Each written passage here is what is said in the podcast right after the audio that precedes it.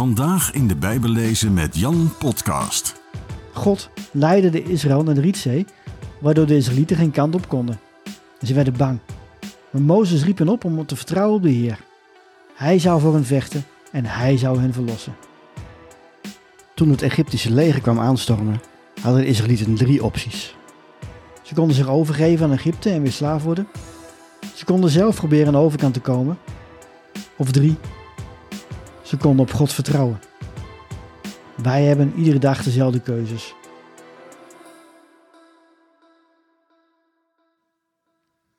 Welkom terug bij de Bijbellezen met Jan podcast. Zoals ik in de vorige aflevering vertelde, leek het me boeiend om eens op een andere manier naar het verhaal van de uittocht uit Egypte te kijken, namelijk door de lens van vervolging. Vervolging van de kinderen van God loopt als een rode draad door de Bijbel heen. Vervolging betekent eigenlijk dat je wordt onderdrukt of dat je pijn wordt gedaan omdat je bij God hoort. In de vorige aflevering liet ik je de eerste drie lessen over vervolging horen die de Bijbel ons leert door het verhaal van de uittocht heen. Laten we nu gaan luisteren naar de volgende vier lessen.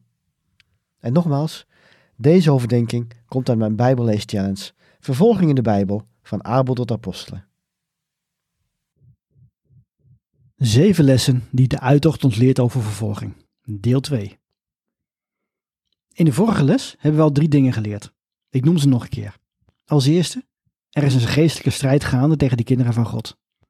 Als tweede, we moeten de overheid gehoorzamen totdat die rechtstreeks in Gods wil ingaat. En wees je van bewust dat er een grijs gebied is. En dan als derde, God hoort, ziet en voelt het leed van mensen. Laten we gauw verder gaan met de volgende vier punten. Het twistpunt is, wie is God? Yahweh of de farao? Exodus 5, de eerste vijf versen, en Exodus 6, het eerste vers. Eerst dus Exodus 5.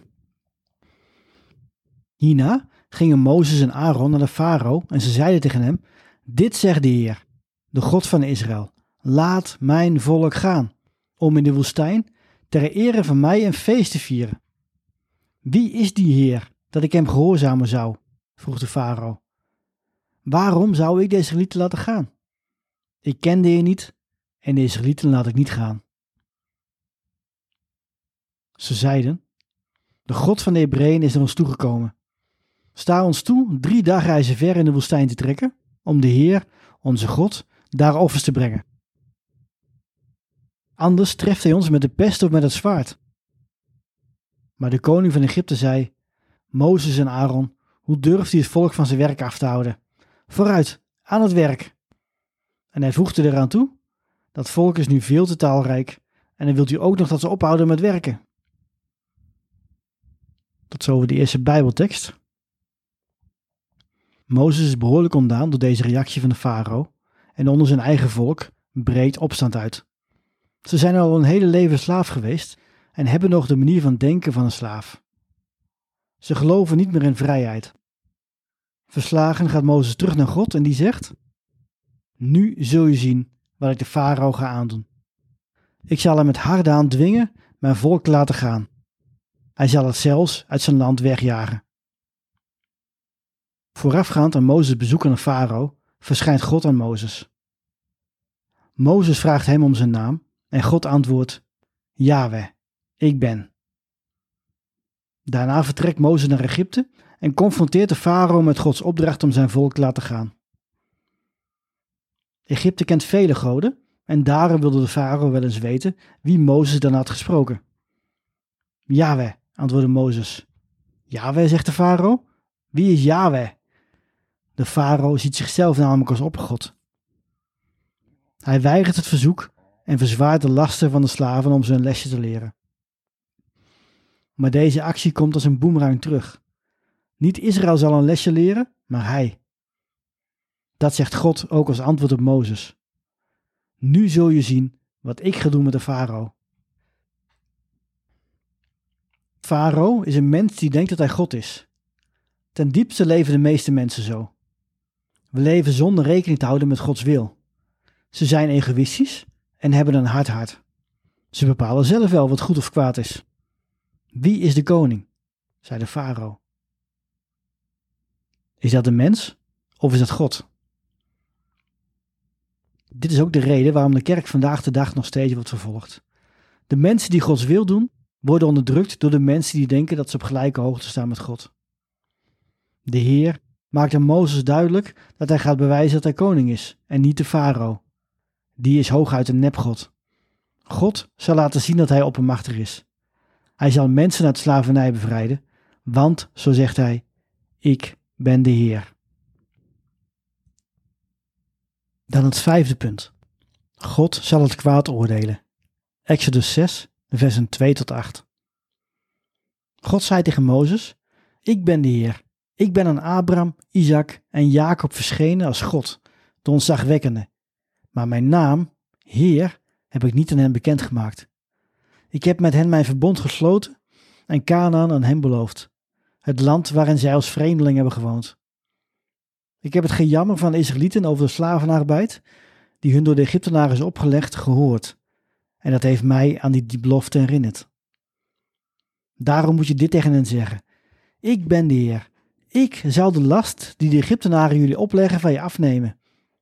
Ik zal jullie uit je slavenbestaan bevrijden. Ik zal jullie verlossen met opgeven arm en de Egyptenaren zwaar straf. Ik zal jullie aannemen als mijn volk en ik zal jullie God zijn. En jullie zullen zien dat ik, de Heer, jullie God ben, die jullie bevrijdt van de last die door de Egyptenaren is opgelegd. Ik zal jullie naar het land brengen dat ik onder Ede aan Abraham, Isaac en Jacob beloofd heb. Dat land zal ik jullie in bezit geven. Ik ben de Heer. Het oordeel dat Egypte treft in Exodus is een teken van God voor ons. Geen enkel kwaad blijft ongestraft. Als christenen worden vervolgd, hoeven ze zichzelf niet te wreken. Wij hoeven niet namens God op zoek te gaan naar gerechtigheid. We moeten wel opkomen voor kwetsbare mensen en voor mensen die zo worden onderdrukt dat ze geen stem hebben. Maar christenen hoeven dus geen wraakacties uit te voeren. God zal recht spreken. Daar mogen we ons altijd aan vasthouden. Maar de andere kant van de medaille is dat ook wij niet zonder zonde zijn. Gelukkig beschermt het bloed van Christus ons. Dat wast ons schoon van de zonde. Als je tijd hebt, lees dan de hoofdstukken in Exodus over Gods plagen. Deze komen in vergelijkbare vormen terug in het Bijbelboek Openbaring. Dit laat zien dat de tien plagen symbool staan voor Gods oordeel. Er gebeuren verschrikkelijke dingen op deze wereld, ook vandaag de dag. Maar hij zal afrekenen met het kwaad. Dat doet een goede God. En dat brengt ons bij les 6. Wij moeten op God vertrouwen. Exodus 14, de versen 9 tot 14. De Egyptenaren achtervolgden hen en haalden hen in bij Pia Girot, waar het volk van Israël zijn kamp had opgeslagen, dicht bij de zee, tegenover Baal Zephon. Toen de Israëlieten de farao zagen naderen met al zijn paarden, wagens en ruiters en al zijn voetvolk, werden ze doodsbang en riepen ze de Heer luidkeels om hulp. Ze zeiden tegen Mozes: Waren er soms in Egypte geen graven dat u ons hebt meegenomen in de woestijn te sterven? Hoe kon u ons dit aandoen? Waarom hebt u ons uit Egypte weggehaald? Hebben we niet al in Egypte gezegd: Laat ons toch met rust Laat ons maar als slaven voor de Egyptenaren werken. Maar dat is nog altijd beter dan om te komen in de woestijn. Maar Mozes antwoordde het volk: Wees niet bang. Wacht rustig af, dan zult u zien hoe de Heer vandaag voor u de overwinning behaalt. De Egyptenaren, die u daar nu ziet, zult u hierna nooit meer terugzien. De Heer zal voor u strijden, u hoeft zelf niets te doen. Tot zover deze tekst uit Exodus 14. Na de tien plagen liet de farao Israël eindelijk gaan. Maar hij kreeg snel spijt en zette de achtervolging in. God leidde de Israël naar de Rietzee, waardoor de Israëlieten geen kant op konden. Ze werden bang. Maar Mozes riep hen op om te vertrouwen op de Heer. Hij zou voor hen vechten en hij zou hen verlossen. Toen het Egyptische leger kwam aanstormen, hadden de Israëlieten drie opties. Ze konden zich overgeven aan Egypte en weer slaaf worden. Ze konden zelf proberen aan de overkant te komen. of drie. Ze konden op God vertrouwen. Wij hebben iedere dag dezelfde keuzes, of we nu worden vervolgd of niet. We kunnen ons overgeven aan de wereld en leven zoals wij leven. We kunnen ook proberen onszelf te verlossen, of we vertrouwen God in elke situatie.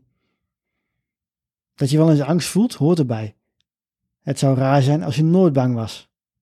Maar juist dan mag je wachten op de Heer. Tot slot dan. Laten we gaan kijken hoe God voor ons strijdt. Exodus 14, de versen 15 tot 31. De Heer zei tegen Mozes: Waarom roep je mij te hulp? Zeg tegen deze Israëlieten dat ze verder trekken. Jij moet je staf geheven houden boven de zee en zo het water splitsen, zodat de Israëlieten dwars door de zee kunnen gaan, over droog land. Ik zal de Egyptenaren onverzettelijk maken, zodat ze hen achterna gaan. En dan zal ik mijn majesteit tonen door de farao en zijn hele leger, mens en dier en zijn ruiters ten val te brengen. De Egyptenaren zullen beseffen dat ik de Heer ben, als ik in mijn majesteit de farao met al zijn wagens en ruiters ten val heb gebracht. De engel van God, die steeds voor het leger van de Israëlieten uit was gegaan, stelde zich nu achter hen op. Ook de wolkolom, die eerst voor hen uitging, stelde zich achter hen op, zodat hij tussen het leger van de Egyptenaren en dat van de Israëlieten kwam te staan. Aan de ene kant bracht de wolk duisternis, aan de andere kant verlichtte de vuurzuil de nacht. Die hele nacht konden de legers niet bij elkaar komen. Toen hield Mozes zijn arm boven de zee. En de Heer liet de zee terugwijken door gedurende de hele nacht een krachtige oostenwind te laten waaien. Hij veranderde de zee in droog land, het water spleet en zo konden de Israëlieten dwars door de zee gaan. Over droog land. Rechts en links rees het water op als een muur. De Egyptenaren achtervolgden hen. Alle paarden en wagens van de farao en al zijn ruiters gingen achter hen aan de zee in.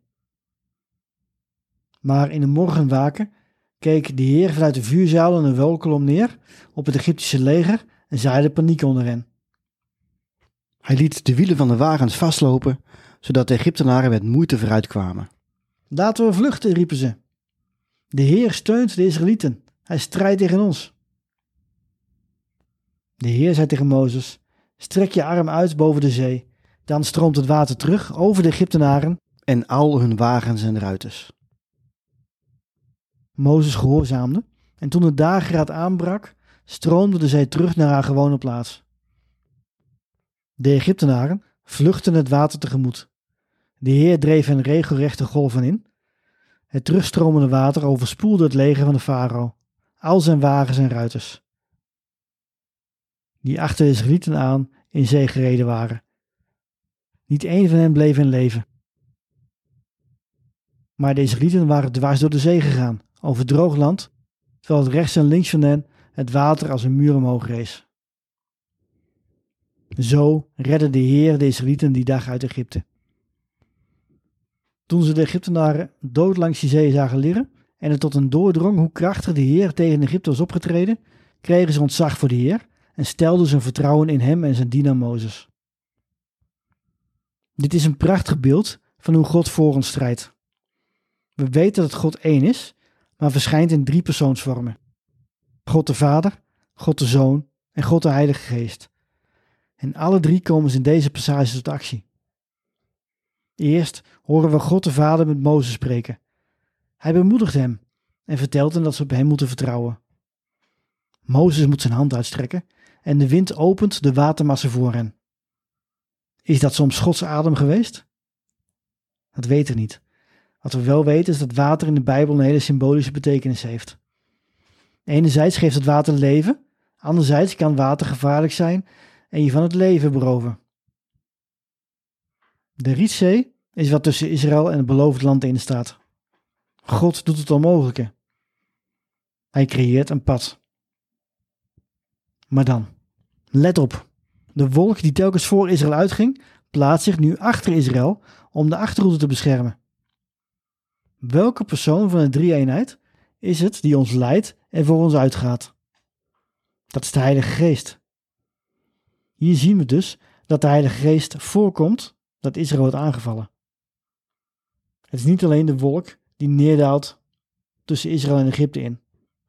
Het is ook de engel van God in de vorm van een vuurzaal.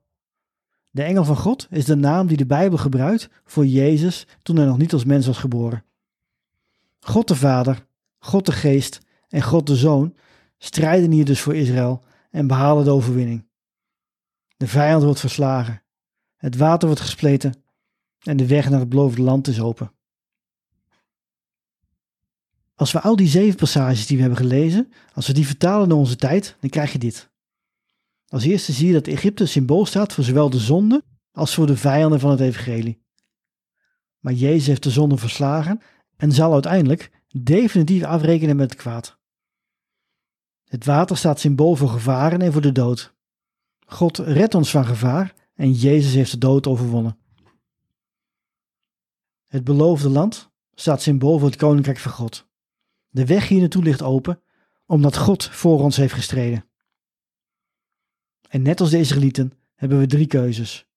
We kunnen ons overgeven aan de zonde of aan onze vijanden. We kunnen zelf proberen onze verlossing te verdienen. Of we kunnen gewoon op God vertrouwen. Welke keuze maak jij?